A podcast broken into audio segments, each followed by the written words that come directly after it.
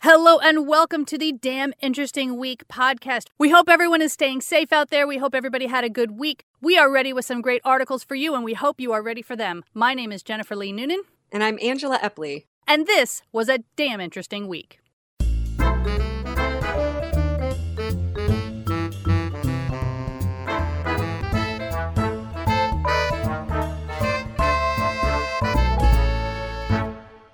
So let's get started with our first link. First link. I had to kick it off with this one just because I could not imagine a more uh, fruitful and ridiculous type of article. But this one comes from our very own Alan Bellows of Damn Oh. Interesting, and it's called Professional Farters. Oh, goodness. You know, we need a little bit of levity to uh, break the wind of the doldrums of doom, right? yeah, I mean, I think the question is is a professional farter an essential worker? I mean, are they furloughed right now or are they keeping it up? I feel like you need to. In this time, you need to have your professional farters doing the good work. Agree, but unfortunately, this particular article on professional farters looks at a kind of historical lens. So, you know, whether there are, you know, modern professional farters, it's sort of touched on at the end of the article, but this one largely focuses on a man named Joseph Pujol. He was a French man born in Marseille in 1857.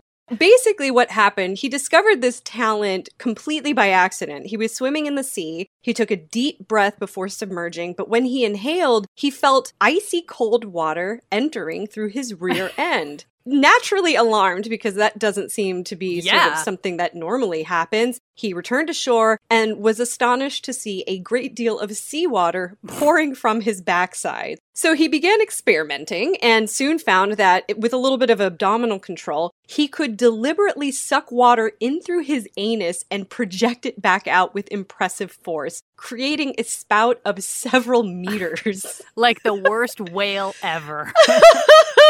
a reverse whale.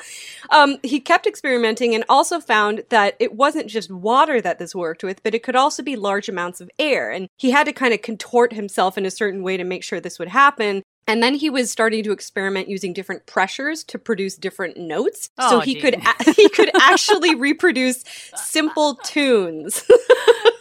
So it was a literal butt trumpet. Like he was playing music.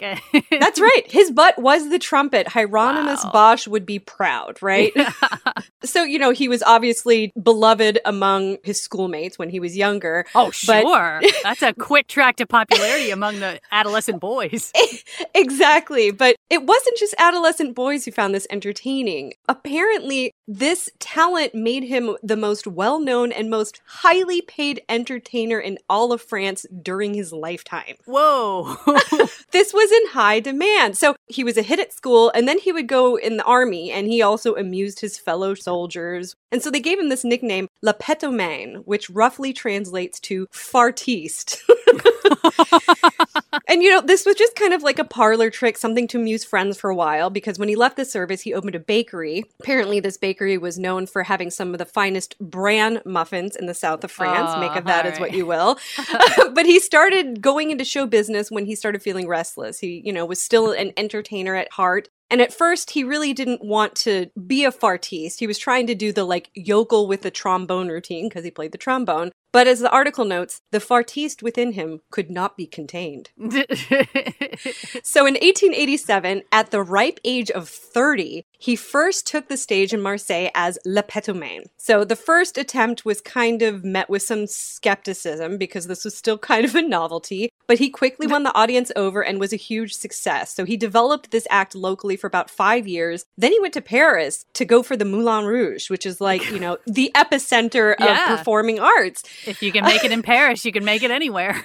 Exactly. So the first night he performed at the Moulin Rouge, he was dressed to the nines in a red coat, black satin breeches. He had a pair of white gloves that he held in his hands, and he looked very sophisticated as he explained to the audience that the emissions he was about to produce were completely odorless because he irrigated his colon daily. oh, that's nice of him. I know. I'm, it was not only thoughtful, but I'm sure that those, you know, famous brand muffins may have had something to help with that. That's right. Um, you need your instrument open and ready to go. Exactly, exactly right. It's his instrument. You have to keep your instrument clean. but, you know, the audience was completely unprepared for what he was about to do. So his act was like this. He started off with a series of fart impressions, like a new bride's timid toot, and then her noisy flapping emissions a week later, which is, you know, some, got some dubious misogyny in there, but whatever. then he would do the solid booming fart of a Miller and a majestic 10 second long helping of flatulence to wrap up his introduction. That's just the introduction. He would do impressions of famous people. He would play songs. He would blow out candles, all with his famed instrument. Um, he would even do imitations of cannon fire and reenacted a thunderstorm. Wow! So he had he had a good variety going. It wasn't just look at me and what I can do. He had worked on this. Oh, Well, he had experimented with so many different things in terms of like, you know, pressure, intake, being able to produce different sounds. I mean, like his instrument was very well understood to him at this point. So he had a Mhm. lot of range, if you will. And at first, the audience was just like gobsmacked. They didn't know what to make of this. But the minute somebody started laughing uncontrollably, it just caught like wildfire. Like the group mentality just took over. Apparently, a number of women passed out because they were unable to breathe in their tightly bound corsets and had to be escorted from the theater. Oh no! But for the second act, the second part of his act, he actually would step off stage. He inserted a rubber tube into his orifice, which dangled out of a hole in the back of his fine trousers, and he used the tube to smoke two cigarettes at once. that can't be healthy. And then, as the grand finale, he attached an ocarina to the end of the hose and played popular tunes while inviting the audience to sing along. oh dear. well, it's participatory. I mean, you know, you want to get them involved. You know, live performance is all about that crowd feedback. Yeah. He did this for years and eventually became the highest paid entertainer in all of France and, as the article notes, perhaps the world. Oh, Well, you know, the man had a talent. You got to reward that. he had a talent that he worked very, very hard at to make as entertaining and diverse as possible. But in 1895, he eventually parted ways with the Moulin Rouge because the owner of the theater sued him for breach of contract after he fart serenaded people in public. Oh, like he was performing outside of the theater and he said, no, no, no, you belong to me. That's exactly right. Ah. Um, so he was quickly replaced by a female, and her name was La Femme Petomane. Oh, so there were other people who could do this? Os- ostensibly, it really doesn't go into kind of what La Femme Petomane's particular act was like, but the article does refer to her as a female bellows powered fraud. So Wow. clearly it w- didn't capture the, you know, original piquant nature of the master himself. After that, he opened a theater of his own. He had many more years of success, but then really gave up the ghost once two of his sons became disabled in World War One. He went back to baking, and as the article notes, he let his rectum content itself with more conventional pursuits. Oh, wow. He died at 88 years old, and when a medical school in Paris requested the privilege of examining the late Le Petomane's famous anus, the family declined, stating, quote, There are some things in this life which simply must be treated with reverence. oh, yes. I'm sure that's what Le Petomane would have wanted. I mean, it could have really uncovered a lot of really interesting medical information about Sure. uh, that part of the body. He explored it probably to depths that I'm not sure anybody has since then. But he was not the first one to do this, and certainly not the last. Way back in history, I think, halfway through the first century AD, St. Augustine mentioned some performers who possessed, quote, such command of their bowels that they can break wind continuously at will so as to bruise the effect of singing.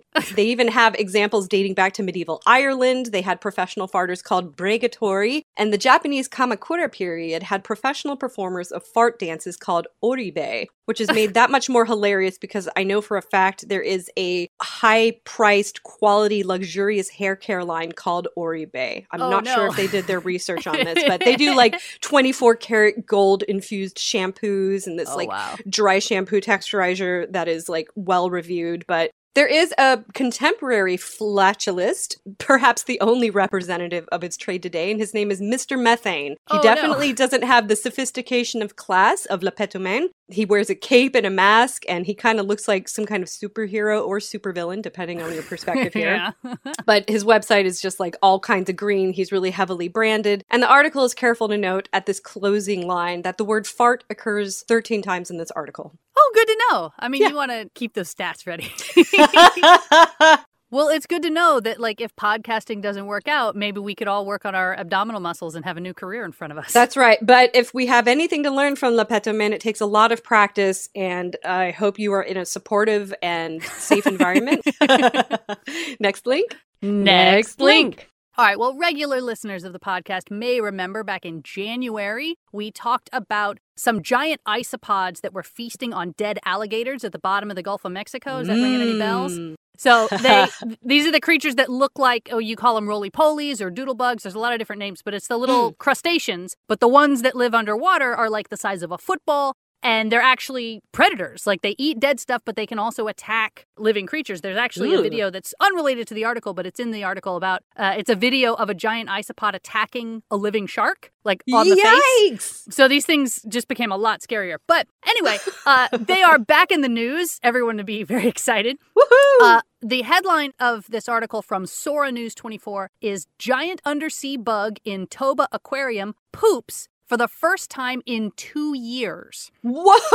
Yeah. Wait, what? So yeah, so the uh, the Toba Aquarium in Japan has five of these giant isopods, and generally speaking, they haven't been pooping. You know, they're in a tank. They check the tank. There hasn't been any fecal matter for two years. And the- uh, yeah, I, it, you would think maybe like they're just missing it or something's happening, but it turns out actually they sort of know that these isopods have irregular feeding and digestion patterns, and their digestion is and can be very slow. And they've actually mm. had some on record that have lived as long as six years without eating at all. So they Whoa. seem to kind of be this sort of feast or famine cycle uh, just naturally. That's sort of what they do. Yeah, but the extended time period is extreme. Right, exactly. And the ones in the aquarium had been pooping a little more regularly before they went on this sort of two year hiatus, I guess. But more importantly, the feces that this one of the isopods pooped out, and it happened overnight, so they don't know which one of them pooped.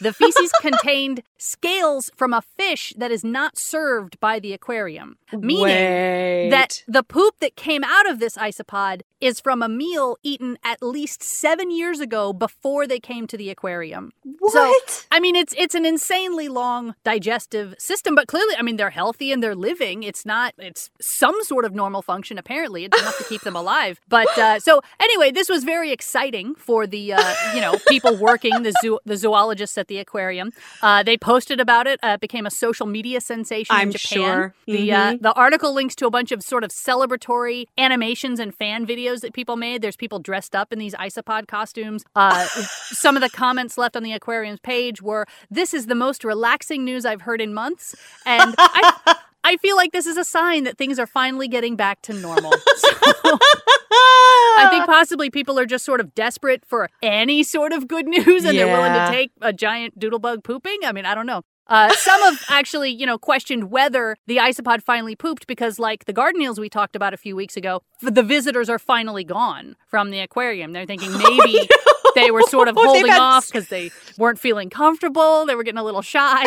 But uh, yeah, but nearly a decade of stress-related incontinence. Like I, I, I feel for these little buggers. Yeah, no, Bugs. I mean it, it can't have been comfortable. I think I, am good for him. I don't know. I mean, maybe now that one has done it, maybe the other four will say, okay, it's safe, it's safe. We'll all go ahead and, and poop in the next couple of days. I don't know, but uh, I assure you, this was entirely coincidental. I did not know you were going to be talking about farts, and then I was going to be talking about poop. We had a real theme going on today. So, welcome to the butt stuff week. That's right. That's right. Now would probably be the time to mention that the uh, pandas that everybody can't get to have sex in the Chinese zoo, they're having sex now with all the visitors gone on. So, you know, animals Aww. are just finally going back to their natural state once we stop looking at them all the time. yeah, yeah. Surveillance does that to folks, right? Nobody really cares to feel relaxed or even just adhere to natural biological functions when under a state of constant surveillance. That stuff's tough. That's right. Well, you know, I mean, uh, maybe they just feel bad for the zoologist. They're like, every time we poop, they take it and they mess with it. And it feels like, you know, maybe maybe they were doing the zoologists a favor. You know, they were like, oh, we'll we'll try to reduce the amount of poop you have to deal with. I don't know. So thoughtful. Yeah. But uh, anyway, the uh, giant isopods are cool little creatures, if a little bit terrifying, and hopefully they'll uh, have a little more relaxation in their future now. You know, good for them. That's astonishing, though, and and I think I'm going to have to. I know exactly the kind of article that I'm going to be following up with with the selection that I've got here because you're right, a theme has definitely emerged. All right. Well, with that said, next link. Next, next link. link. Okay, we're going to go a little bit up in the uh, digestive tract here, and we're going to go to Science Alert with an article by Carly Cassella called Armor plated dinosaurs' last meal found beautifully preserved 110 million years later. Wow. So basically, the last meal of a huge armor plated dinosaur has been found still in its fossilized belly in what is now northern Alberta. It was a 1300 kilogram nodosaur. It was unearthed in 2011, and it is said to contain the best preserved dinosaur stomach found to date. So Wow. it basically took about five years of careful work to expose the dinosaur because it was in a marine rock, first of all. Oh. And there was a soccer ball sized mass in the tummy that has basically now given us a glimpse into what large plant eating dinosaurs really actually ate. Like, we, you know, have an idea that some dinosaurs were herbivores and that kind of thing, but what exactly they ate has been more speculation or hypothesis than backed up with actual data, which we finally have now. Right. So they're basically thinking that before this particular dinosaur died and was probably washed out to sea, maybe by a flood, scientists say it was, quote, nomming on stems, twigs, and a particular species of fern, uh, while largely ignoring conifer and cycad leaves, which were abundant at the time. So it's actually able to demonstrate that it had, you know, some degree of pickiness or at least suitability in terms of what it was preferring. Mhm. So, of all of the chewed leaf material found in its guts, 88% were deemed fern leaves and just 7% were stems and twigs. Um, Wow. So, they were basically able to find 50 types of plant microfossils, including six types of moss or liverwort, a variety of ferns, a few types of conifers, and two flowering plants. They also found gizzard stones, which are rocks that some animals ingest to help with digestion, crocodiles and seals, and I think chickens do that as well. yeah, I think Um, I, they do. They do, right? But the most intriguing discovery that they found was the presence of burnt vegetation. The Huh. article notes that these may have been eaten by accident or potentially on purpose because they were obviously not able to tell. This is kind of new information. But they found that there was a lot of charcoal from burnt plant fragments, indicating the animal was browsing in a recently burned area and was taking advantage of a recent fire and the flush of ferns that usually emerge from a burned landscape. And so this adaptation to fire ecology is new information. When we look at modern ecosystems, big herbivores are usually thought to be crucial to landscapes, and they're often termed keystone species because they help support the ecosystem at large. They basically shape the vegetation on the landscape, maybe by maintaining more open areas by grazing. Well, and it's super Mm. fascinating to hear about him eating charcoal because I mean, who knows if it was deliberate or if it was just like "Ah, I got on the stuff I really wanted to eat. But there's exactly. there's evidence for like charcoal as uh, like medicinal properties. It's very absorbent and it absorbs toxins. So like if you're eating charcoal on a regular basis, that could actually affect your digestion and what you're absorbing from your food in both a good and a bad way. Right. Yeah. A lot of people like charcoal ice creams were a fad a few years ago, just in Oh, terms really? of, yeah, producing like jet black ice cream. And then Mhm. peripheral side effect is that it has some detoxifying effects, which is curious to think about when you're eating sugar dairy, basically. Right, Which can right. affect a lot of people. But yeah, very cool. Moving up the digestive tract. Next link. Next link. Well, I swear to you, this is not planned, but uh, we're going to stick in the digestive tract for a little bit. Yay! It- it's sort of. I'm I'm maybe stretching the segue a little bit, uh, but I have to say, whoever came up with the title of this next article is really patting themselves on the back, and I think they deserve it. This comes from Tim Lewis at the Guardian. The headline is "Gardens of the Galaxy: Can you grow vegetables on Mars?" So it's a, mm-hmm. an exploration of two different scientists working on kind of different angles of this problem. The first one is Dr. Wieger Wamelink. He's a senior mm. ecologist at the Wageningen University in the Netherlands. And he mm-hmm. has been studying the subject since 2013, but he actually has said that most institutions, including NASA, have brushed him off and refused to give him grants, saying, "Well, this is a dumb problem. We're just going to bring the food. Like, of course you can't grow things on Mars, quit it. But he said the release of the movie The Martian in 2015, where he grew a whole bunch of potatoes, has significantly spurred interest. And now he's like, it's super easy for me to get grants and study this. And he feels like, Good for him. yeah, he's like, well, if this is what it takes, then great. Um, so he grows his plants on Earth in what's called a regolith simulant, which is a NASA approved substance that mimics the soil found on different planets. So, for example, Huh. moon soil comes from a desert in Arizona, and Mars soil comes from the side of a volcano in Hawaii, which is then sort of cleaned and rolled to make it a little drier and dustier.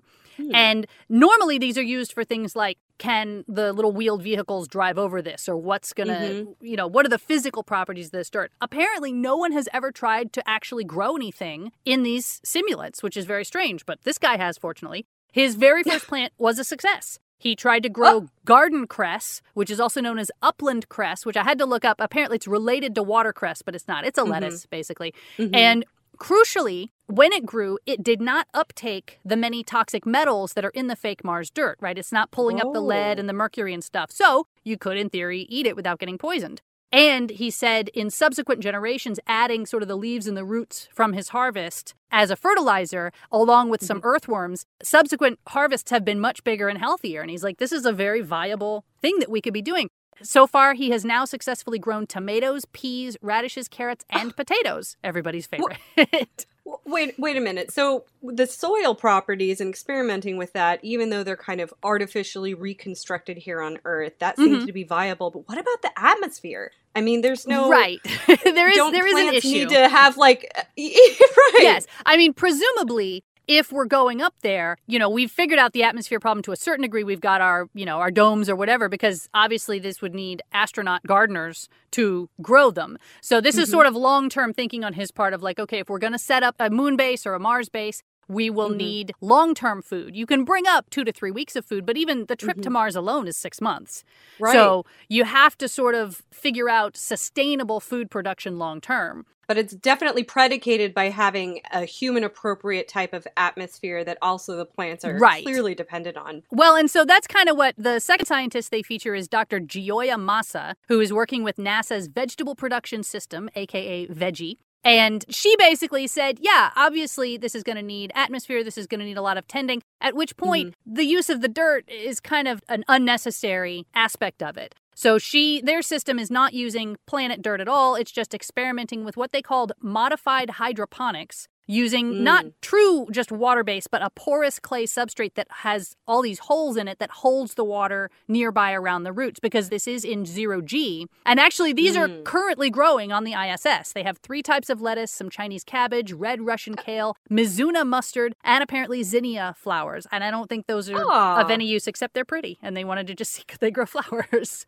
Oh, Um, I'm sure. yeah. Yeah. And those they have demonstrated, the astronauts are actually allowed to eat some before they send them back for further studies. And they said, yeah, they're just as nutritionally complete as any lettuces grown on Earth. Huh. So, on the one hand, Massa's veggie program takes more work because the astronauts have Mhm. to constantly monitor and sort of judge the correct amount of water. And she said they are frequently getting it wrong. Like, this is a learning process for them. It's gardening. Right. But it is guaranteed safe, unlike Mars dirt. She notes, possibly a little snarkily, that Martian soil does contain perchlorates, which the simulant dirt does not. And perchlorates are Hmm. highly poisonous, and they're not at all included in Wamelink's study. So who knows, possibly growing stuff in actual Martian dirt would be totally poisonous and not possible. But Hmm. both of them agree that multiple strands of investigation are good. There's no ideas that are too outlandish to rule out. Mhm. Uh, Wamelink is also working on the idea of possibly getting pollinators into space. He says uh, bees could hibernate for the six month trip, and you know, in theory, you've got your dome and they can fly around. Hmm.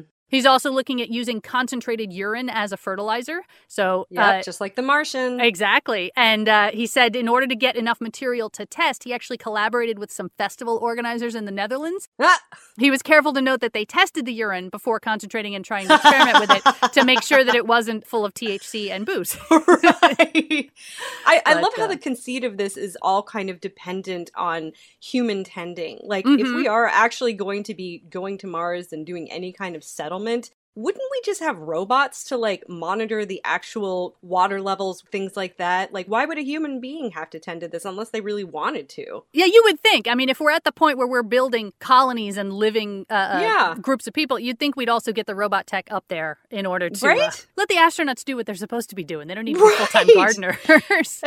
But, I mean, uh, unless they want a hobby and they have a little time to tend to nature, automating some of this or at least monitoring it with a Mm-hmm. lot of tech seems like it would really streamline the situation. You would hope so. I mean, they're definitely kind of going full steam. I think not just because The Martian came out, but because people are really sort of coming to the conclusion that, yeah, we are going to send a mission to Mars, uh, a manned mission to Mars soon. Mhm. And we're going to be setting up possibly a lunar base on the moon. And people are sort of seeing this as not some distant sci fi thing, but a real thing that we actually need to start studying for and figure out what do we know about living up Yeah. there. So it's very cool. They said Right, they right. the article talked about a couple of other experiments done in the past with sustainable food production in general. They said in 1979, Soviet cosmonauts aboard the Soyuz 32 took fertilized quail eggs, hoping that they would hatch. Uh, they didn't. In 1990, Aw. they finally succeeded, but they then found that after the chicks had been born, they struggled with feeding in zero G and they had to wear tiny feed bag harnesses. Like Oh. little itty bitty bags on baby quail chicks' faces to feed them. Uh, Oh. and there's also some live fish up in the ISS, and they're you know they're looking at a lot of different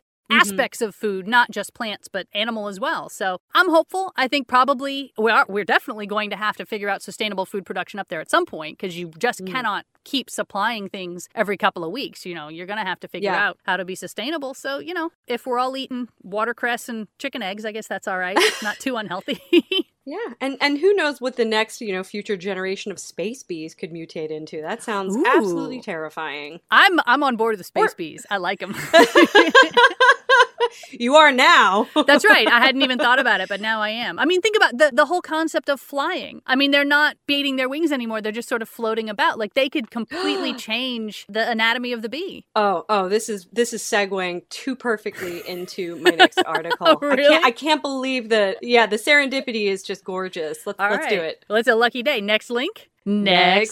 Okay, this article comes from Live Science by Diane Lincoln, and it's called Here's How Plants Became Meat Eaters. This is basically oh. kind of a quick little look at carnivorous plants. like the Venus flytrap and stuff. Exactly Okay, right. So all right. basically, it's kind of looking at the history of this because I've always I've always been fascinated. I think I had like a little baby Venus flytrap once upon a time, just kind of as a Mhm. novelty. But I mean, they take quite a bit of care if you don't have a lot of natural insect or food sources for them. Like you actually have to like tweezer feed them little flies, and that was just a little too macabre for me. But you know, it's crazy, right? Like the Mhm. idea that plants can evolve into being meat eaters, and so right. at least you know what this article gives me a little bit of it soothes my anxiety about future space bees a little bit because the evolution of this obviously took tens of millions of years to Mhm. really turn a regular non-carnivorous plant into a carnivore but basically it comes down to their genes so these plants over about 70 million years repurposed their genes that were originally meant for roots and leaves and began to adapt them instead to catch prey Huh. um, it basically enabled them to thrive in nutrient poor soil. So, normally these roots are extracting all of the nutrients from the soil. If they're in crappy soil, there are not a lot of nutrients, and so they're able to capture and consume nutrient rich animal prey. Oh. And they got a team of botanists and biologists at the University of Würzburg, Germany, and they compared the genomes and anatomy of three modern meat eating plants. There are hundreds of carnivorous plant species. Hmm. I had no idea there were that many, but the three that they looked at use motion to capture prey. So the Venus flytrap was definitely one. These are native to the wetlands of the Carolinas, and as it noted, it has influenced Pokemon characters, made appearances in various Saturday morning cartoons, and even inspired a Broadway play. How many plants can you say have done that, right? oh, that's true. I'm a big fan of Little Shop of Horrors, so that's good news. Exactly. yep. They've also looked at the closely related aquatic water wheel plant, which is basically in the water of almost every continent. And this one has spindly underwater flaps that tighten around unsuspecting marine animals. And then the third plant they looked at was the beautiful but deadly sundew plant, which is common in Australia. It lures its victims with sweetness and then it rolls up a sticky strip around its catch. Huh. So, what they found was a three step process towards what they're terming carnivory. Um, so, what they're thinking is about 70 million years ago, an early non carnivorous ancestor of these three modern plant carnivores underwent a whole genome duplication. So, it basically created a second copy of its entire DNA. And what this duplication did is it freed up one of the copies of leaf and root genes to diversify so it could start to serve other functions. Some of the leaf genes developed into genes for traps, while carnivorous nutrition and absorption processes were guided by genes that otherwise would have been roots looking for nutrition in the soil. And so the second step occurred once the plants began to receive these new nutrients from the play. They got a little bit smarter and optimized to focus on that function. So at that point, the traditional leaves and roots were basically not necessary. For instance, the seedlings of the aquatic water wheel plants, they acquire an early proto root, but it basically just doesn't go anywhere. It doesn't develop as they mature. And this is the Huh. only remnant of what was once a root system. And so, as a result of losing this gene, The three plants observed are basically the gene poorest plants to be sequenced to date. Whoa. Right? Why? Like, okay. um, I think it just has to do with basically once they sort of had a mutation that developed a carbon copy, they started to diversify, found a, a new different way, and they just kind of, some went gung ho in that direction. yeah, and just said, Um, forget the rest. We don't need it. Yeah, yeah. I mean, we're getting, we're eating flies now. Come on. That's right. Nutrient soil stuff, whatever. It's like the little uh, uh, vestigial tails that you get on fetuses. Like, have you ever heard that when when human fetuses are developing, there's a little Yes. point where they get a little tail, and then the tail goes away again, and that's what their little root is. It's like a Exactly.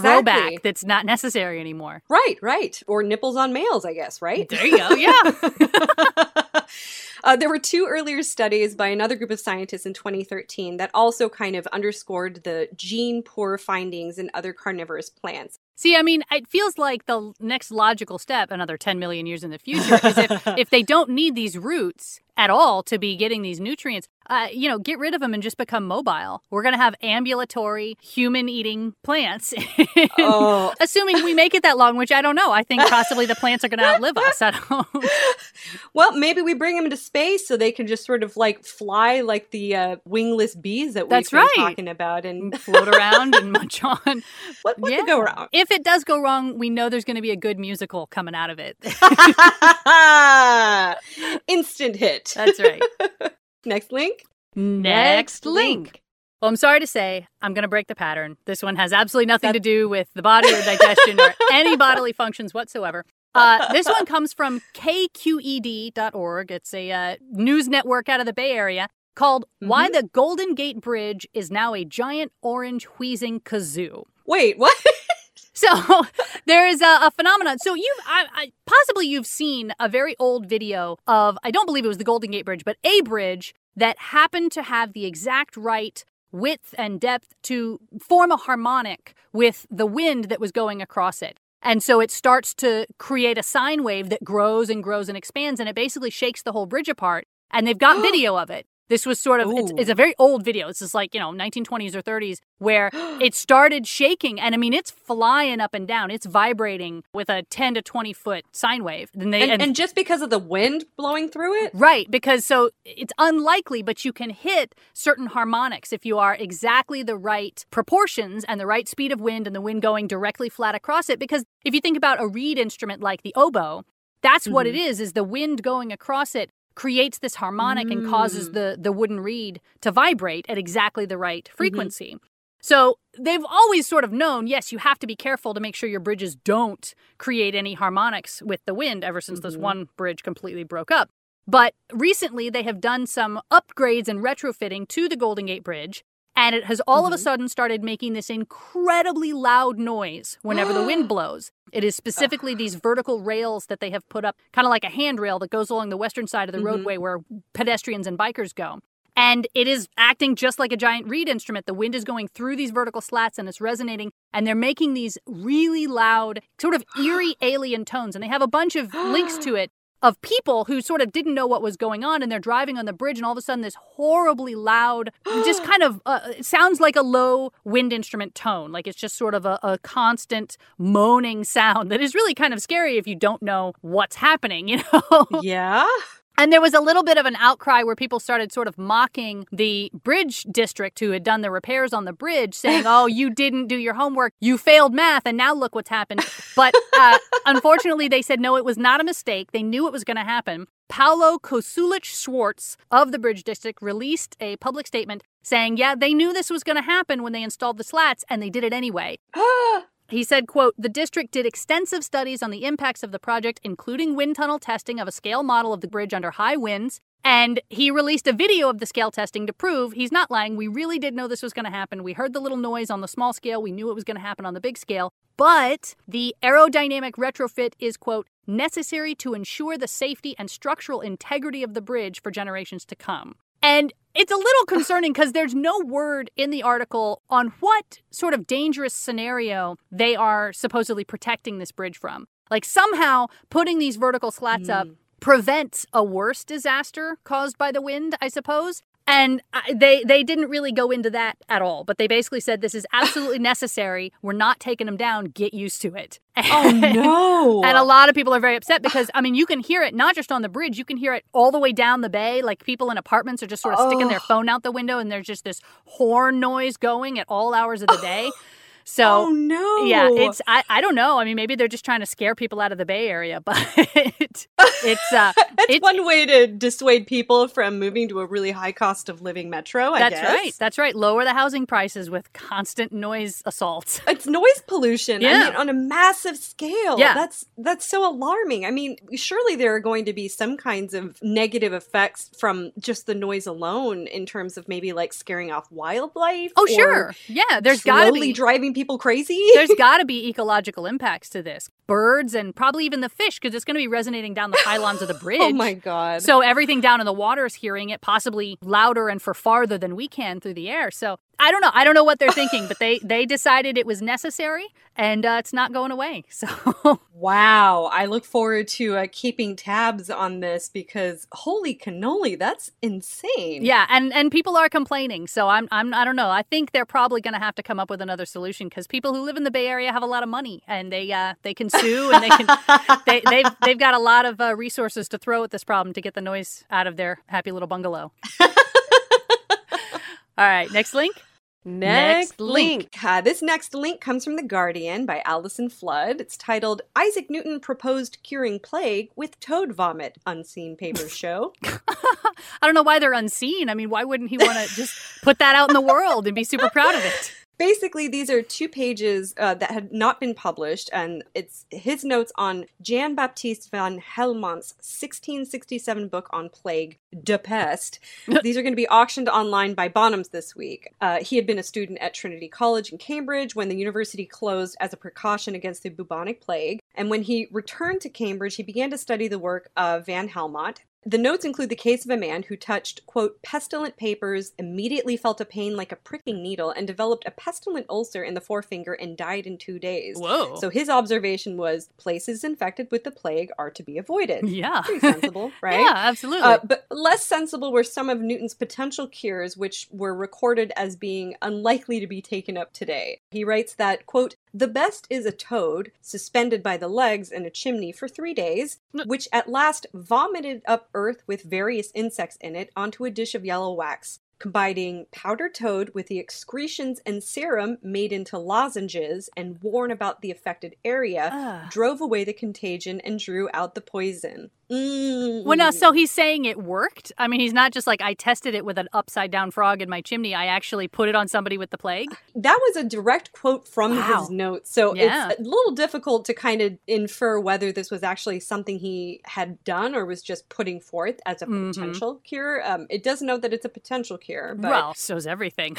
right, exactly right. I mean, you got to come up with some wild stuff before actually testing it, and Mhm. it's just the article notes it's unlikely these are going to be tested now, but. you know, who knows? We'll we'll go for anything Yeah. cure for some plague that we got going on right now, right? hmm So the papers had never been previously included in any of his collected works, which is what makes them kind of rare and getting attention on the auction block right now. When Isaac died in, I'm sorry, Sir Isaac Newton, when he died in 1727. You're not on first huge- na- first name basis with. I mean, you know, I feel like I've gotten to know him a lot better after Right. his uh, proposal on toad vomit. But yeah.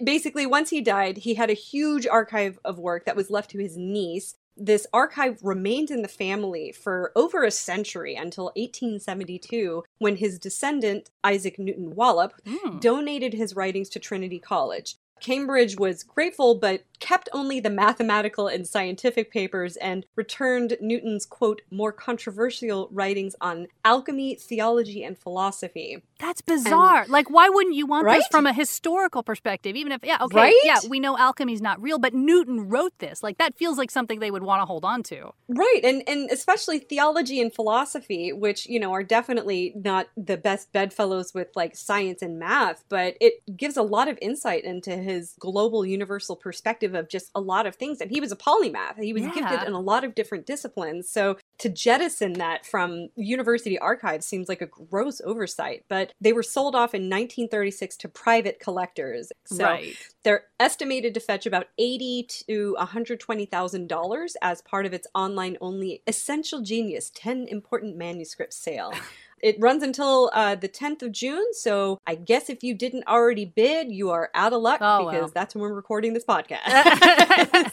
you missed the boat to get the uh, Missed the personal instructions on how to cure the plague. See, actually, right. I try to keep an open mind about stuff, and I can see a particular set of circumstances where it might actually help in the sense that some plagues were bacterial, right? hmm And any living organism has gut flora in their stomach. And so, Yes. in theory, you could have some sort of probiotic sludge that's coming out of this frog and possibly just, you know, fighting bacteria with bacteria. It could, in maybe some instances, be able to fight back some bacterial infection, possibly even the plague. I'm not saying that we Mhm. need to bust the frogs out. Uh, and it's certainly, it's not going to work with COVID because that's a virus. It's a totally different kind of organism. But Sure. I feel like there is possibly some some level of evidence that yes, the uh, vomit of a toad could perhaps fight off some bouts of the plague. Absolutely. Look, if we live in a day and age where fecal transplants are a thing, Yeah, absolutely. Why not look at the toads? Yeah. You know? Yeah, I think so. I, I feel like there's probably a better way to get them to vomit than to hang them upside down until they're dead.